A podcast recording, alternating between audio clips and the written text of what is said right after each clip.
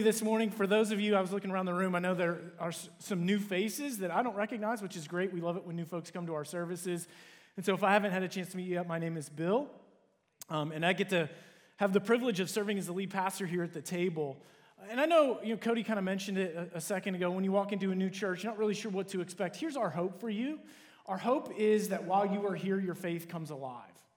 And what we mean by that is that faith begins to guide everything that you do, rather than it just being this experience that you have on a Sunday or this thing that's there if you find yourself in trouble, that it really does guide everything that you do in life. And hopefully you'll hear some of that in the message this morning. Um, but if you do have questions about anything that you hear today or questions about the church, I would love to visit with you for a while.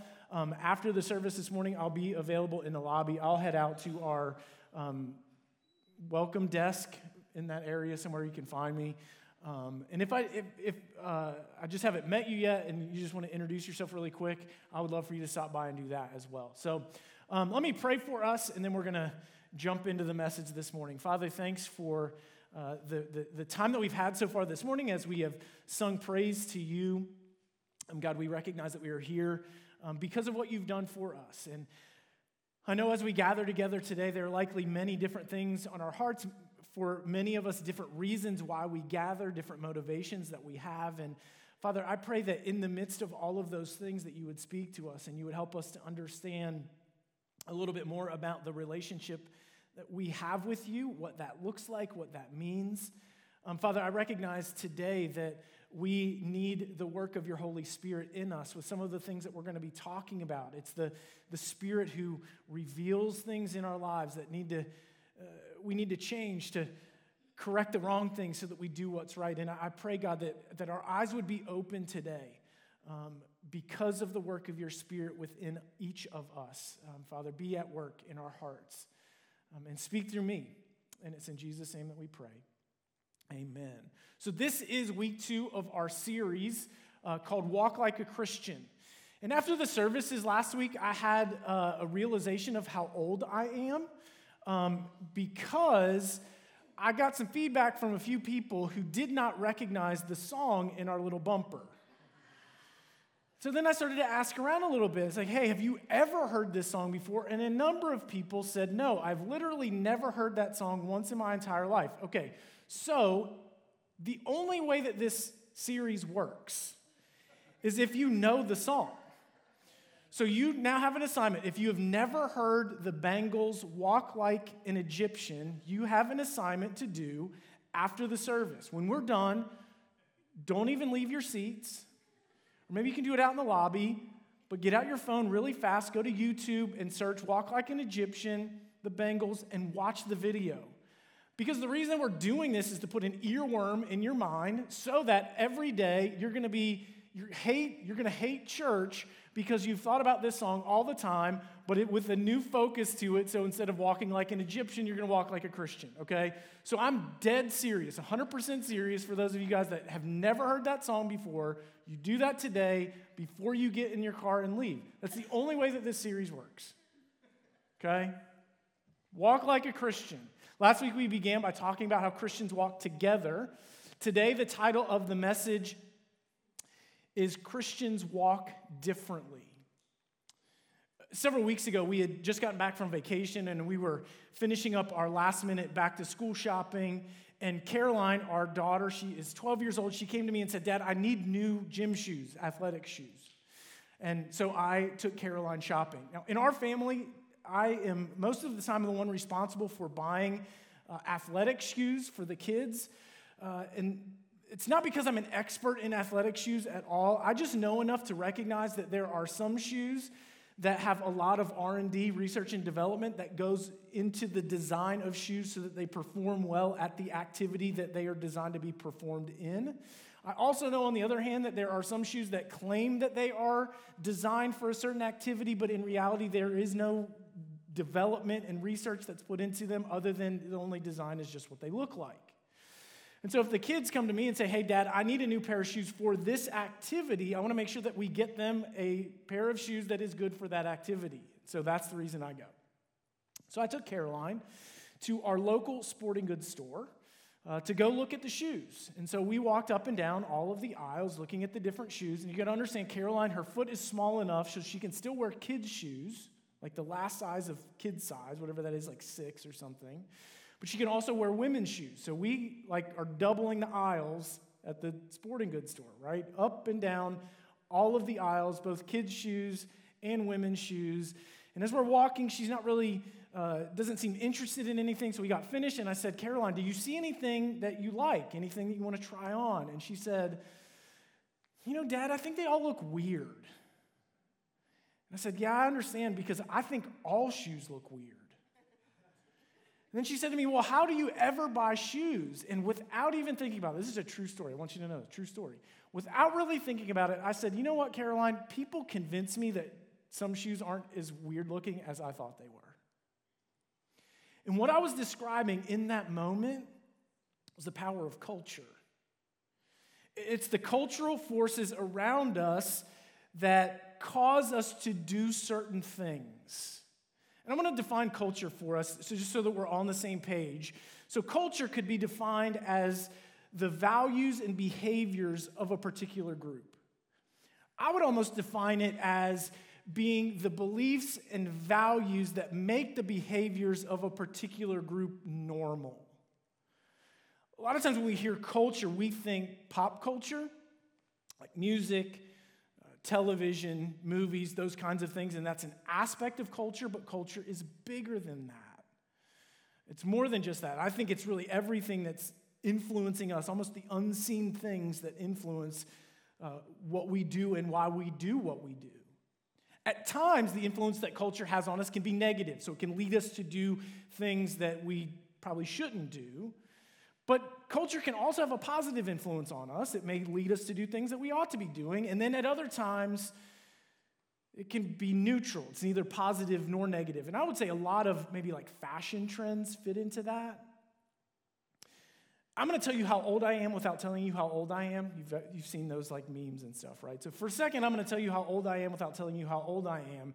It is the influence of culture that caused me, when I was in college, and all of us who were around that age, to wear baggy jeans that had this little um, hook of fabric on the side, uh, and then on the other side, a pocket for like our pencil.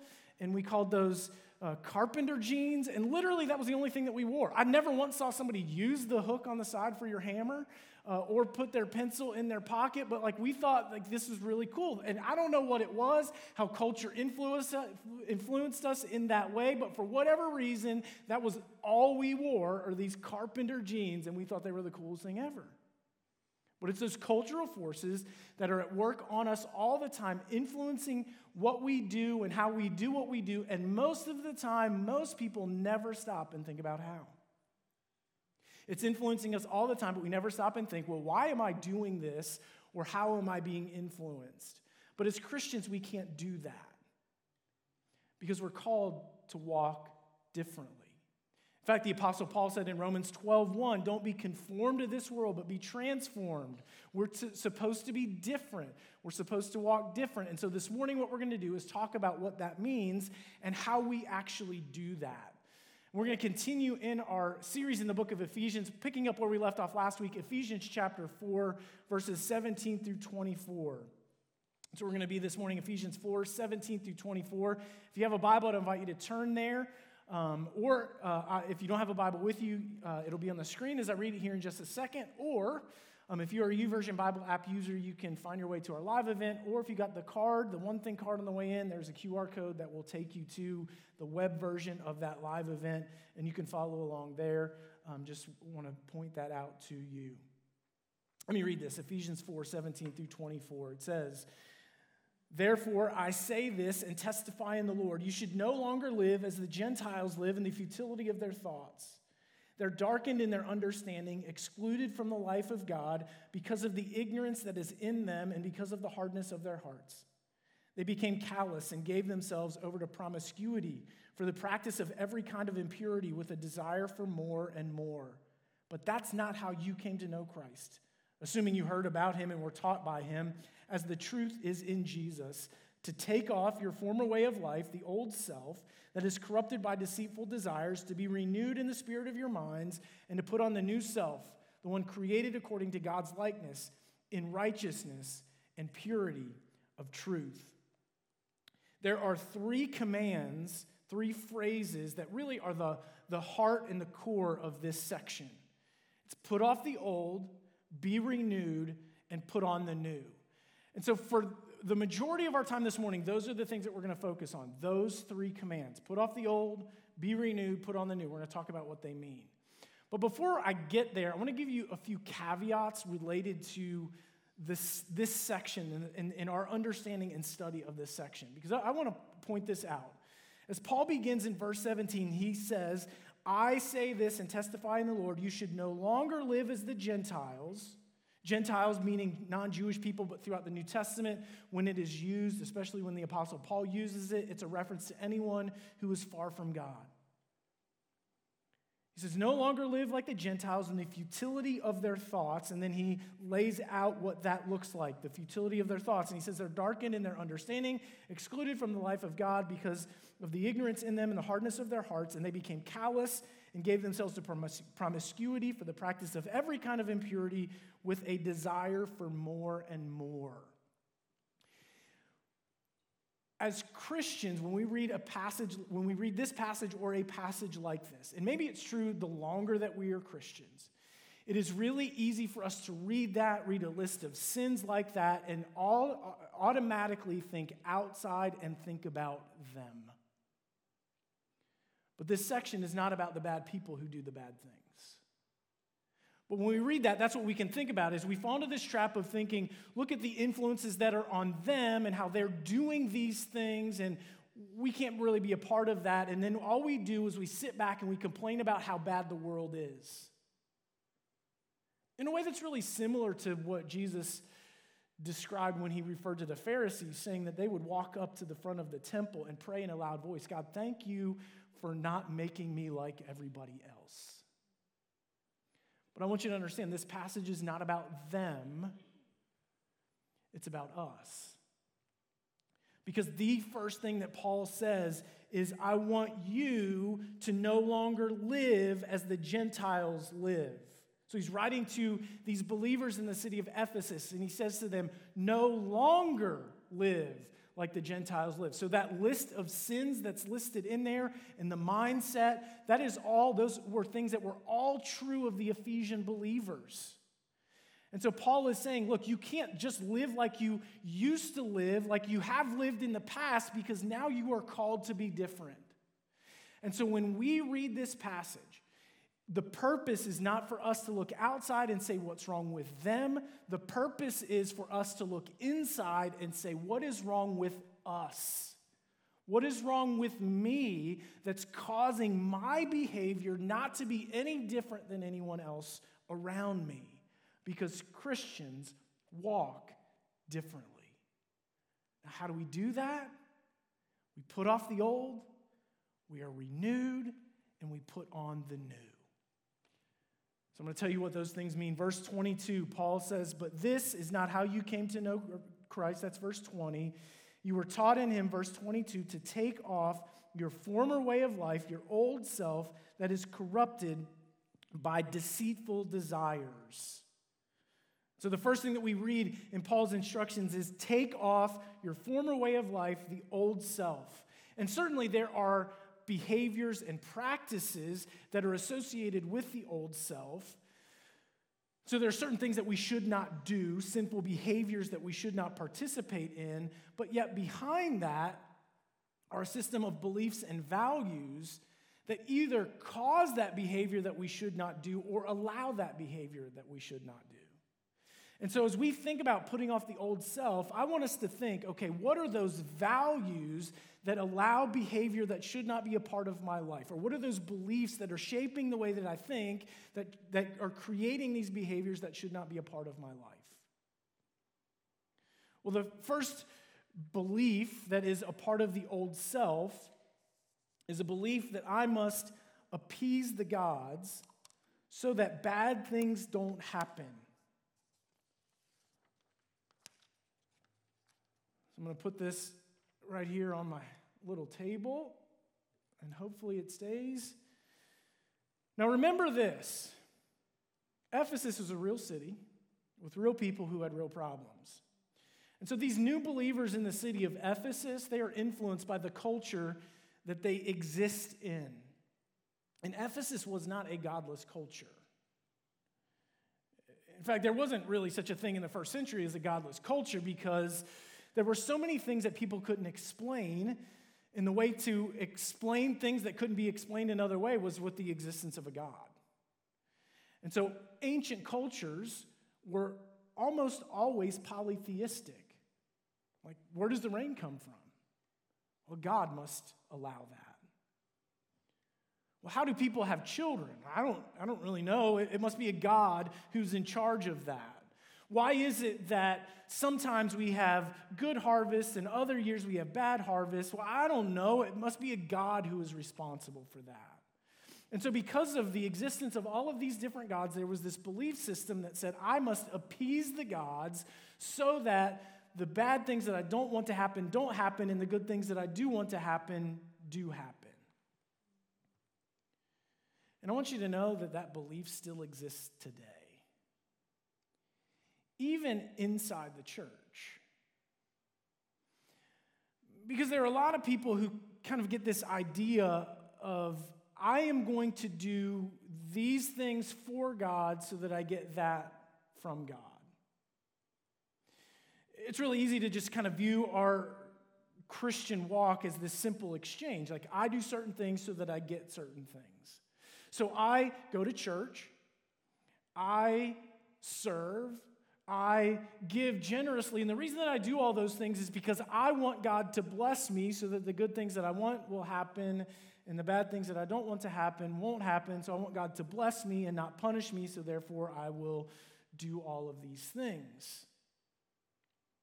I would submit, though, that's a belief of the old self. It's a religion of appeasement. Second thing that's a part of this old self, this mindset, these values that shape the way that we think according to the old self is that there is no real purpose to human existence.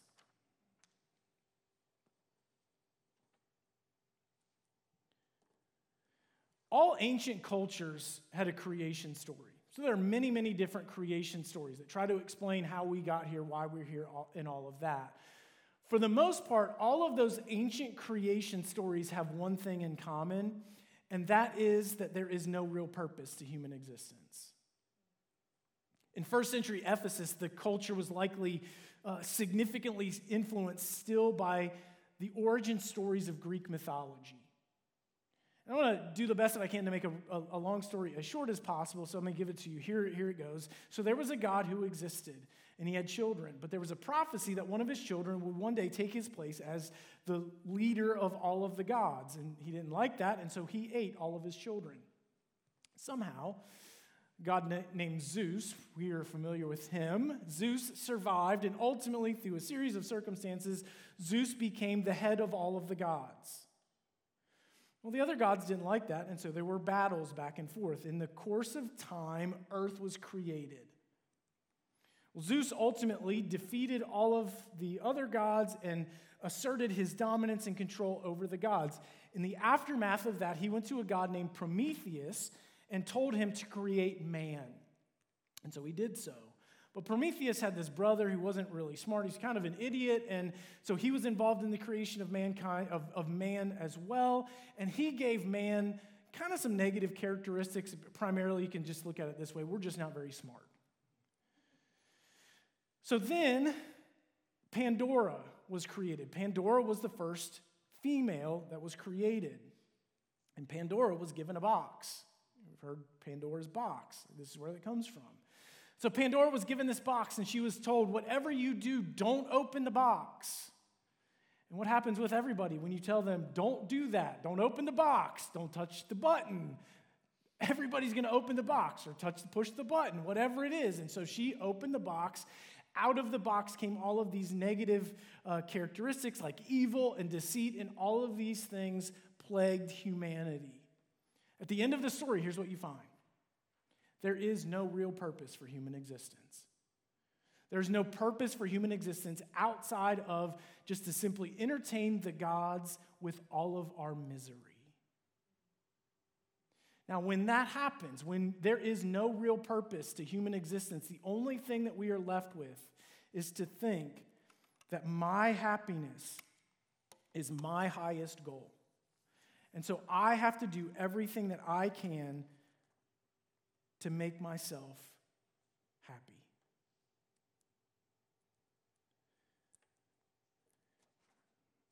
Get to stick on here. And again, I want you to know that belief that infiltrates the church today. I've talked to many people over the years related to decisions that they're making. Sometimes it's a it's not necessarily a, a good or bad decision, it's just a decision, right? It's not sinful or not. But sometimes it is. Sometimes it is Some, a, a decision that somebody's making that I think might be leading towards sinful behavior or something like that. And so I'll ask the question, how, like, why do you want to do that? What's your motivation? And I've heard a number of times over the years, well, I know God wants me to be happy. Listen, understand, God wants you to find your joy in Him, but I recognize this God's purpose for my life is to make me holy first, more so than He wants to make me happy. But when I am convinced, when I'm living according to this value, that my happiness is the highest goal, or I think that the reason that God exists is to make me happy, it is going to lead to all kinds of behaviors that are not to be a part of my life. Paul would say that's stuff that we need to put off because that's a part of the old man. And so when I'm living according to these values, when it's just, uh, I'm seeking to appease the gods, when there's no purpose to my existence other than to make me happy, because that's the only thing that makes sense, then I will always want more.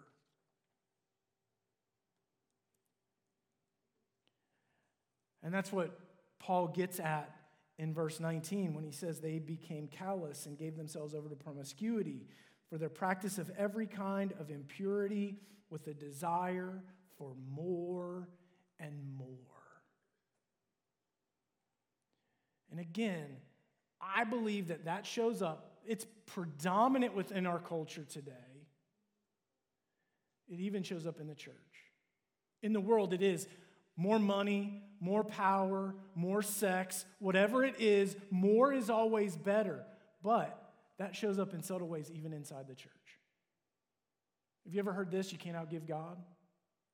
so that then I give so that I receive more back because more is always better. Do you know what Paul would say to that? He would say that you were not, that is not how you learned. You did not, you did not come to know Christ that way, is verse 20. Assuming you heard about him and were taught in him as the truth in Jesus is to take off the old self. These are beliefs and values that shape the way that we think and allow behaviors to happen that should not be a part of our lives. And Paul says, put off the old self. And the second thing that Paul says is be renewed. So there are a certain set of values that shape our behavior. Paul says we're to put off those things. The only way that we can put off those things and not live according to those values is to be renewed. Renewed in our, in our thinking, renewed in the spirit of our minds. That's verse 23. That renewal, it starts with the truth of the gospel. The gospel is this when I could do nothing, Jesus accomplished everything. It's the truth that I desperately needed something that I could not do on my own, but someone else accomplished it for me. That truth has to shape our worldview because it's not, I can do it or I could do it. It is, I couldn't do it, I can't do it, but Jesus accomplished everything for me, and that changes everything. But this renewal, it's not just a one time experience. It's not, I just have this experience, and then all of a sudden my life is different, and I never worry about those things anymore. I never question, uh, I, w- I just want to be happy. So this renewal continues every single day through the work of the Holy Spirit. Because even after we come to faith in Christ, these values still exist and these forces are still on us because there's not a time where we think, oh, I'm never concerned about my happiness anymore. And maybe it even happens in subtle ways that we don't recognize, and that's why we need the power of the Holy Spirit at work in us, helping us to see the things that we're getting wrong so that we can get them right. So we're to put off the old, not to live according to these values that shape our behavior, but to be renewed and then put on the new. And so, just like the old system, these old, this old culture has values with it, there is a new culture that we are now a part of with a new set of values that we are to live by. And the first of those values is that there is a God who loves me and wants the best for me. This truth shapes the way that we relate to God. Because when we think that there's a God ex- who exists out there somewhere who is just waiting for me to mess up because he desires to punish me, that will lead us into a religion of appeasement. So just tell me the things that I have to do so that God is not mad at me. And then Christianity, our relationship with God, is simply a checklist where we just check the boxes. But that is not who God has revealed himself to be. God has revealed himself to be a God who loves us and wants the best for us, and he has proven just how much he loves us. I often think about the story of the prophet Hosea. We read about Hosea in the Old Testament. God showed up to Hosea and said, Hosea, I want your life to be a living example of my love for my people. Sounds like a great assignment. God said, Hosea, I want you to go marry a prostitute. But Hosea was he was a prophet of God. He was obedient to do what God told him to do, and so he went and married a lady named Gomer. And he loved her unconditionally, loved her the best that he possibly could, could, but even in spite of the love that he gave to her, she turned her back on his love and went back to the streets. God showed up again and said, Hosea, I'm not done. You're to continue to love your wife, even when that means that you are to go and buy her back off of the streets, and you take her back once again. You see, that's how much God loves us. In spite of the fact that we turn our back from, on, on God, He pursues us with His love to the point that He purchased us back through the shed blood of our Lord and Savior Jesus Christ. And when we still struggle against the old self and the sins that are a part of that, God continues to pursue us in His love. And God gives us parameters to live by. And when He gives us those parameters, He's not saying live this way because I'm going to keep something from you. He is saying live this way because I'm seeking to protect you. God loves us. And He wants the best for us. And I know some of you are here and you may have all kinds of different ideas about God. And I want you to know all of those things are wrong because fundamentally, God has shown himself to be a God who loves us unconditionally and desires the best for us. Second value that's a part of the, the new self that we are to put on is the truth that there is a purpose for life and that purpose comes from God. Our life, it's not an accident. We are created by God on purpose, created in the image of God, meaning that all that we are is to be a reflection of all that God is. Paul said we're created in his image with purity. Created in the image of God. Focus with this outward purpose focused in Jesus when he said, Go make disciples. And so we understand for those of us that are followers of Jesus, our purpose is to point people back to Jesus. It is external, it is not internal. And then as I begin to understand that there is a God who loves me and wants the best for me, and there's a God who has given me a purpose to live by, then the last value that I have, as I begin to understand that pleasing God is to be my highest goal. Rather than seeking to live for my own happiness. There's a purpose that's greater than me, it's outside of me, and it's my desire to please God in everything that I do in light of all that God has done for me. I've shared this before many times. I grew up in church. Growing up in church, we used to, I mean, I'm, again, how old I am, we used to have hymnals. We would take a hymnal and we would sing hymns. And I've talked about some of those in the past. Sometimes they're not the greatest uh, theological songs ever. Sometimes I think that they're really weird, but I am so thankful that I had many of the songs that we sang because they radically shaped my life. There was a song that we used to sing that said this My life, my love, I give to thee, thou Lamb of God who died for me. Oh, may I ever faithful be, my Savior and my God. Listen to this I'll live for him who died for me. How happy then my life shall be. I'll live for him who died for me, my Savior and my God when we recognize how much God loves us, the purpose that God has given to us, and all that God has done for us, why would we live any other way than to say, God, how can I make you proud of the way that I live? And when that's my focus, my focus changes. And it's not on my happiness anymore, but it's how do I bring joy to others around me? I wonder if you've ever been here where you've thought to yourself, I'm not happy. Why am I not happy? Maybe it's because the focus has been on what makes me happy rather than how do I bring joy to the lives of people around me.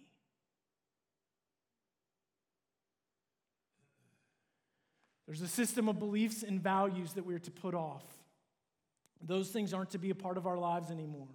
We're to be renewed because there is a new system of values and beliefs that we are to live by. And that's why Christians walk differently. But even as we recognize what is a part of the old self and what's a part of the new self, we talk about what it means to be renewed, there is an incredible challenge that lies in front of us. The challenge for us is that we must fight against the old self to put on the new self because the pull to go back is so strong. I mean, think about it this way this, this is a part of who we were. This is what shapes our way of life and still shapes the world that we live in. But Paul says we're not supposed to do that anymore. We're supposed to be living according to these values, but the pull to go back is so strong. It's like a, your old ratty hoodie that sits in the bottom of your drawer somewhere. It's got holes in the arms, the pockets ripped off the front, and it stinks. And you have lots of new hoodies and better hoodies to wear, but there's something about putting that old hoodie on. It makes you feel good, even though when you wear it, it causes you to stink too. Put off the old, because we've got better clothes to wear. But that pull is so strong. And that's why we can't do this alone. Christians walk together in part because Christians are called to walk differently. These things aren't to be a part of our lives anymore. This value system, these beliefs, and the behaviors that, are, that result from them, that's not us. That's not who we are because we've been called to live differently. It's incredibly difficult but as we surround ourselves with folks who love us and can encourage us, we get better at living according to this new system and putting off the old as we're renewed by the work of the Holy Spirit. Will you pray with me?